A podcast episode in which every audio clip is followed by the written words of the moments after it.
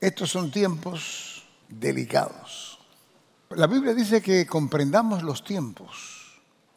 Entonces, podemos decir, olvídate de lo que está pasando, pero tienes que saber lo que está pasando.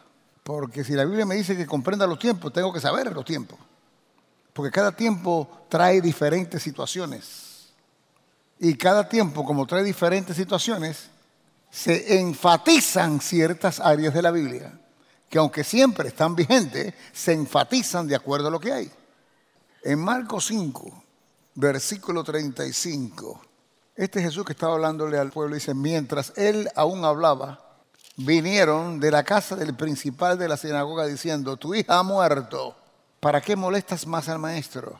Pero Jesús luego que oyó lo que se decía, dijo al principal de la sinagoga, no temas, digan, no temas cree solamente. Esta es la base de todo. No temas, cree solamente. No importa lo que sea, sea enfermedad, sea muerte, sea desgracia, sea lo que fuera. Es un principio de la ley básica del Evangelio y del reino de Dios. No temas, cree solamente, porque si temes, no puedes creer. El temor se va a presentar siempre que algo adverso, doloroso y molesto tome lugar. Pero porque se presente no quiere decir que se absorbe en tu corazón, que es recibido inmediatamente que el temor aparece. ¿eh? Tenemos que, por eso Santiago dice, resistir al diablo y huirá de ti inmediatamente y tú tienes que declarar y decir, en el nombre de Jesús, no creo en esto, yo creo en lo que Dios dice y no temeré. Porque así que porque puede ser, el temor viene, cosas que se presentan y usualmente son inesperadas, para colarse. Y hay muchos cristianos que dejan que el temor se cuele. Entonces después, pero ¿cómo que Dios permite? ¿Cómo que lo... Oye, te atemorizaste. Al atemorizarte no pudiste creer en la promesa de protección. Por lo tanto, si no creíste en la promesa de protección debido a tu temor, eh, lo que tú no querías que pasara, pasa. Porque al no activar la promesa, al no activarla, ¿qué pasa? Sucede lo que tú no quieres. ¿Me entiendes lo que estoy hablando? Entonces, Digan, no temeré. No Quereré. Date un aplauso.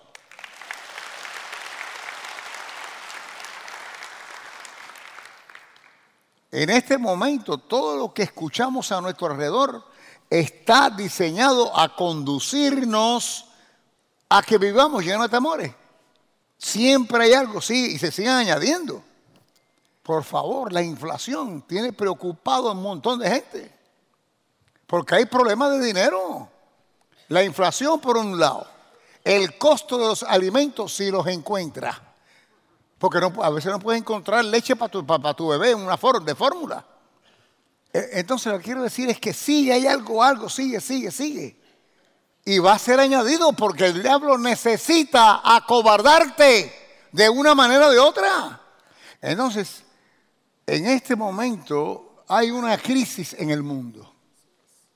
Todo basado para atemorizarte. La iglesia no puede ser atemorizada. Porque nosotros somos la luz del mundo en Cristo Jesús. Entonces, ¿qué es lo que pasa? Vas, te puedes contaminar con la noticia.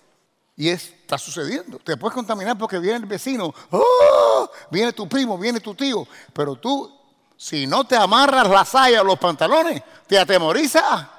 Porque es que el temor no te permite que creas. Y el creer es el activador de aquello que Dios te da protección. ¿Me están, ustedes que están mirándome ahí a través de la internet, compréndanme en el mundo que estén. No temas, solamente cree. Pero la cosa sigue, la cosa sigue, la cosa sigue. Pero, ok, tú tienes que creer, primeramente tú tienes que creer en el Dios no solo creer en Dios, creer en el Dios de poder. Y tienes que creer en lo que ese Dios dice de ti. Tienes tú que comprender que tú puedes caminar por el fuego y no te quemará. Por las aguas y no te anegarán. ¡Ay, Dios! ¿Lo puedes creer? Entonces todas estas cosas horribles que le dan a todo el mundo, a ti no te va a dar. Porque tú has decidido no atemorizarte. Y al no atemorizarte, has decidido creer. Esto es poderoso, esto es poderoso. Una economía que está pasando que nos lleva a una vida de escasez. Hay una preocupación, alguna gente se preocupa por qué va a pasar con mis hijos. Si estamos tan mal así, esto sigue. ¿Qué va a pasar? Oye, tranquilo, no te preocupes por nada. Estemos atentos y cautelosos, como es lógico, pero Dios es tu protector. Tú eres diferente a ellos. Eras como ellos, pero ya no eres como ellos el día que tú recibiste a Cristo. Porque el día que tú recibiste a Cristo, Dios entró en ti. Y ya yo no soy como ellos. No porque yo soy mejor, pero he decidido recibir a Cristo. Y ahora que recibí a Cristo, tengo la oportunidad de seguir creyendo. Porque tengo que seguir creyendo para poder seguir activando. Como soy de Cristo, tengo la potestad de creer y recibir. Aquel que no ha recibido a Cristo no tiene derecho. ¿Me siguen lo que digo? Pero como tú recibiste a Cristo, tienes derecho. Pero que tener derecho no quiere decir que funciona. Tienes que, como tienes derecho, tienes que aplicar el derecho creyendo. Que pase lo que pase y sienta lo que sienta, tú y tu generación, tu familia, es bendecida. Es bendecida. La cosa va a seguir, porque este es un preludio a, a las vacas flacas que vienen pronto. Vienen vacas flacas, vienen años de gran escasez pero no para ti. He dicho que no para ti. Y no para mí. ¿Lo crees? Dilo, creo. Lo creo. Satanás está bajo mis pies. Dios me da lo que Él me promete dar. Para mí, mis hijos. Y mis nietos. Gracias, Señor. un aplauso a Cristo. Gloria a Dios. El Salmo, el Salmo 37, versículo 19. No, está hablando de nosotros, no serán avergonzados en el mal tiempo. En los días de hambre serán saciados. ¿De quién habla esto? De los hijos de Dios. ¿Quiénes no son los hijos de Dios? Ah, levanta la mano y toca el techo. Repito, ¿por qué avergonzado? Porque se supone, cuando está todo bien, nosotros decimos, no, porque Cristo ve esto, yo voy a la iglesia, eh, pero ahora viene la tormenta. Mira, hablar es fácil, pero hay que apoyar después de verdad quién eres tú. Porque cuando la tormenta no está, tú vas a decir muchas cosas de cómo la iglesia, lo que te enseña, que Dios, y ahora sí yo creo, pero cuando empieza a soplar el viento, papá, es cuando tienes que amarrarte los pantalones, porque el viento te puede tumbar si no estás firme en Cristo. Entonces lo que pasa, eres avergonzado. Porque a tú, que eres cristiano, de pronto tienes más miedo que la gente del mundo. Entonces la gente va, todo el mundo va a hablar mal de ti. Este que decía que la iglesia le enseñaba que a Dios esto y lo otro, y mira cómo está metido abajo de la cama. Eres avergonzado, pero tú no serás avergonzado. Claro, ¿cómo no voy a ser avergonzado? Porque voy a creer, como voy a creer, activo.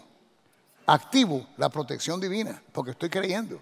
No serán avergonzados en el mal tiempo. Mal tiempo viene. Tenemos que saber los tiempos. No, no, claro que yo no estoy esperando mal tiempo, no lo estoy anticipando, pero que viene, viene. Es más, en este momento ya llegó, hay mal tiempo, pero no importa que haya mal tiempo, porque Dios te promete a ti individualmente buen tiempo. buen tiempo.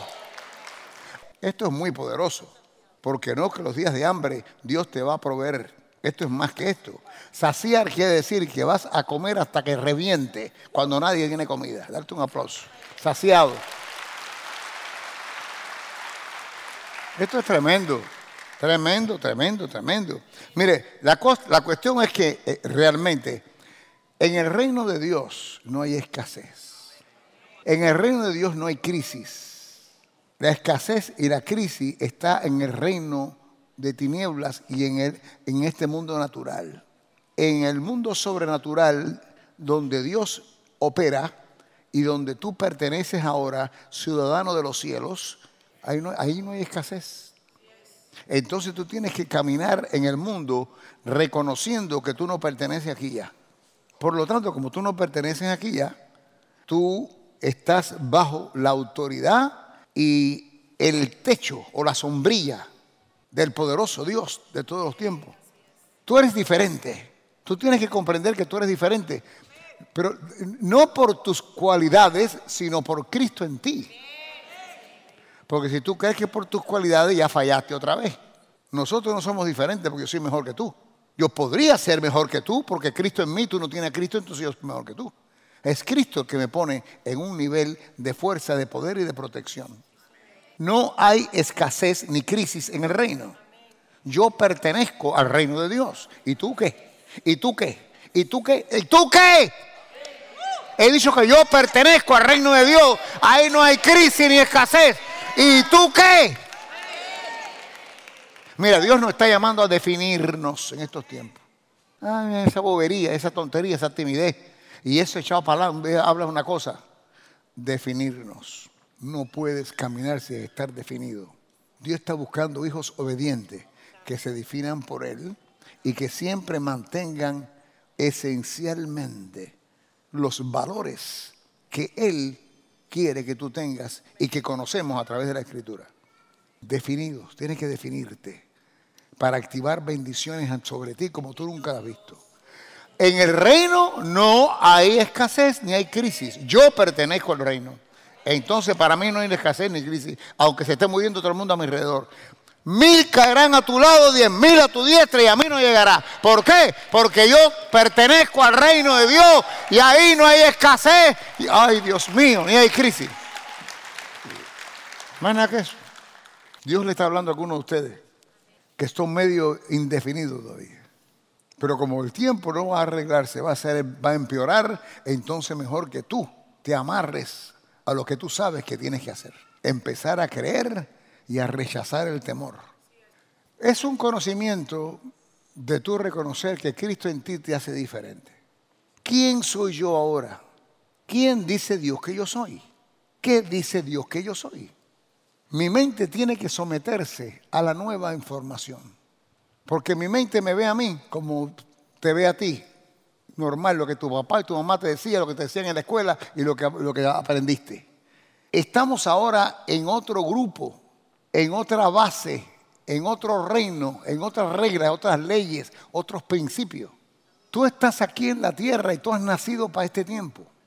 Cristo dijo, yo soy la luz del mundo, pero entonces después dijo, tú eres la luz del mundo. Pero ¿quién es la luz? ¿Tú o Cristo o yo? Ah, Él dice que tú lo eres porque va a entrar en ti. Cuando Él entre en ti, sigue siendo la luz y tú también.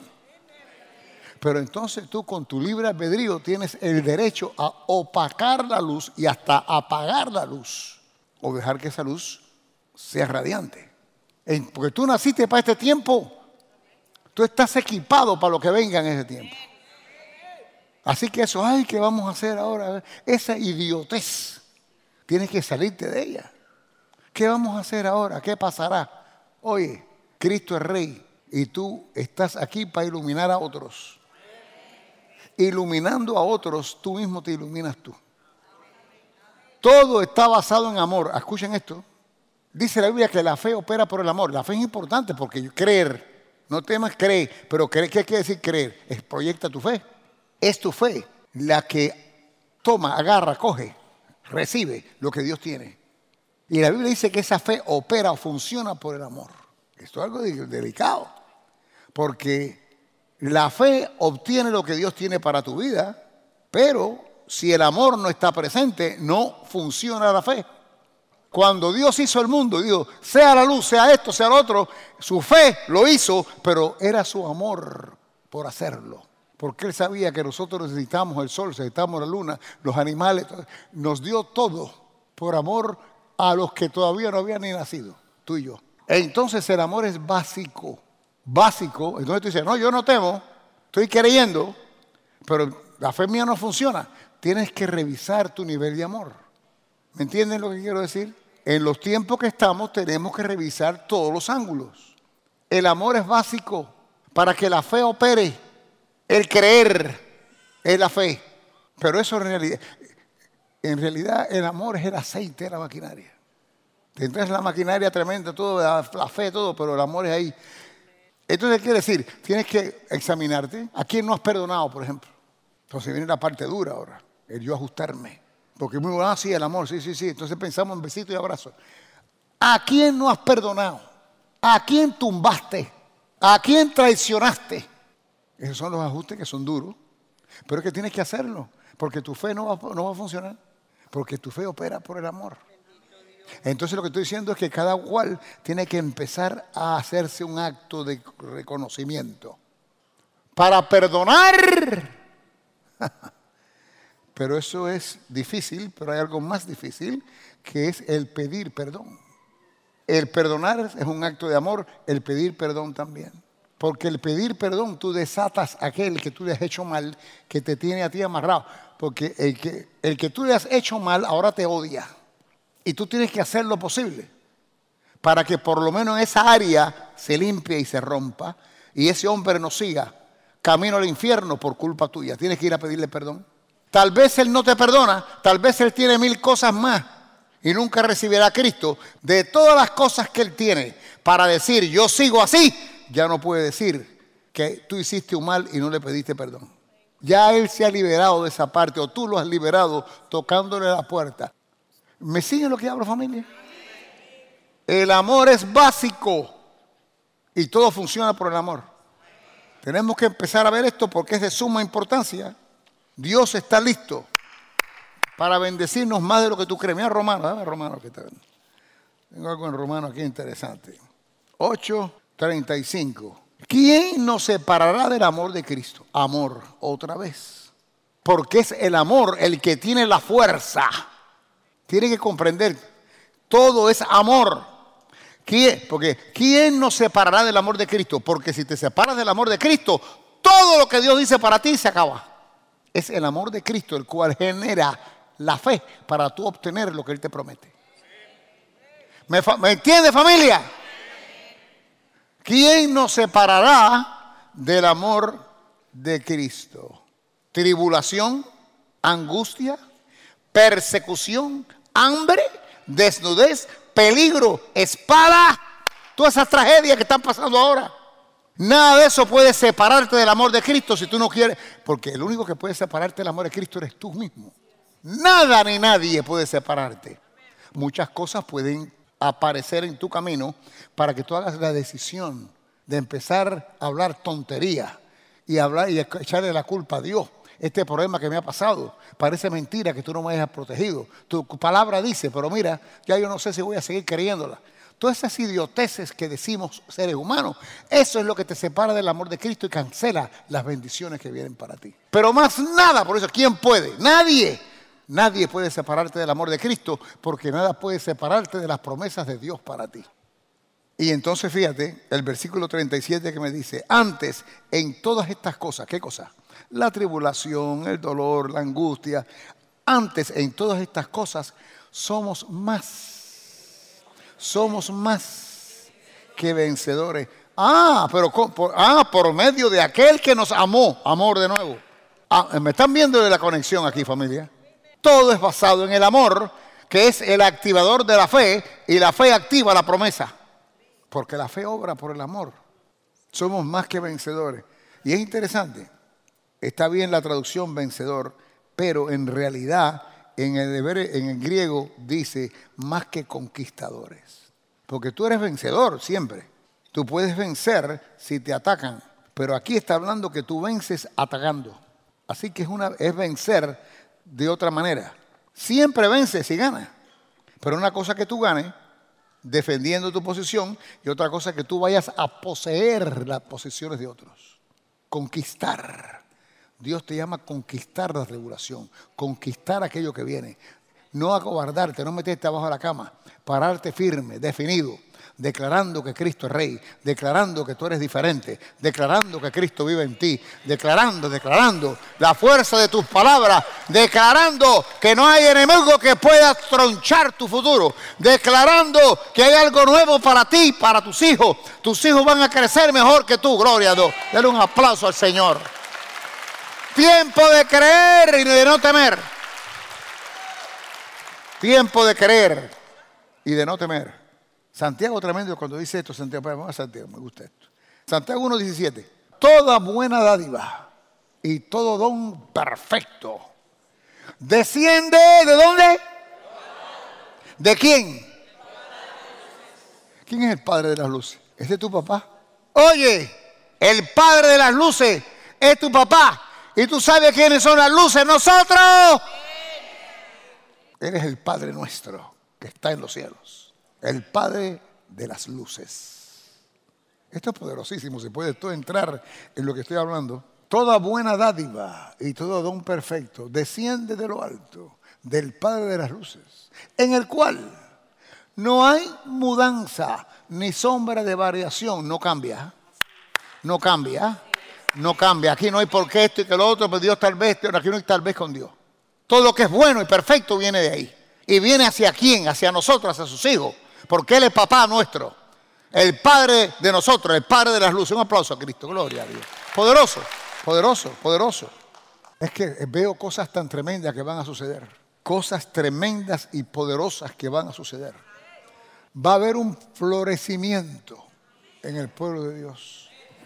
Va a haber una proyección de poder de poder positivo, ayudando al pobre, un poder de justicia, un poder de que Cristo es rey, no hay otro. Un poder que no va a permitir, pase lo que pase a nuestro alrededor, que seamos cambiados en nuestro caminar. No importa la cultura que quieran establecer, mi cultura es la Biblia, gloria a Dios. Mire lo que dice el Salmo 92, del 12 al 14. ¿Quién es el justo? Que el justo es el justificado. Ya sabemos, te lo digo a cada rato porque la gente no tiene que repetirle. Tú no eres justo por tus obras. Nadie es justo por nuestras obras. Pero el justo es Cristo y Él nos justifica al nosotros creer en Él. Por eso somos miembros de su cuerpo, dice la Biblia. Si Él es justo, tú eres justo, pasado en Él. Entonces, el justo, ese eres tú y yo, florecerá como la palmera. Oye, me digan, florecerá como la palmera. Crecerá como cedro en el Líbano, gloria a Dios. Plantado en la casa de Jehová, en los atrios de nuestro Dios, florecerán. Aún en la vejez fructificarán, estarán vigorosos y verdes. ¿Cuántos viejos hay aquí? Ustedes los viejos van a estar vigorosos igual que nosotros los jóvenes. Cuidado. Ahora fíjense, esta palabra que es que florece en esta palabra en, en hebreo parak y significa brotar de adentro hacia afuera, un brote de flores, lo cual ya establece bellezas y favor. Amén va a brotar flores, favor, donde quiera que tú vayas, las puertas se abren solas, porque hay favor, estás, te miran, hay una belleza en ti, una belleza puede ser física, puede ser eh, tu comportamiento, puede ser tus palabras, pueden ser tu pensamiento. Hay algo en ti bello que activa, activa y agarra a las personas que Dios quiere que en tu camino te bendigan brota, brota, parac, parac. Brotan, brotan. Oh, wow, tremendo, tremendo. Ahora fíjense, interesante que aquí dice, el justo florecerá como la palmera. Las palmas son altas y fuertes. De lejos te ven. Y no importa los vientos que vengan. Muy pocos los vientos se llevan las palmeras. Se llevan todas las matas, todos los troncos, todos eh, eh, pero las palmeras sí van así y, no, y muy difícil que las tumben. Difícil que te tumben a ti, imposible que te tumben a ti.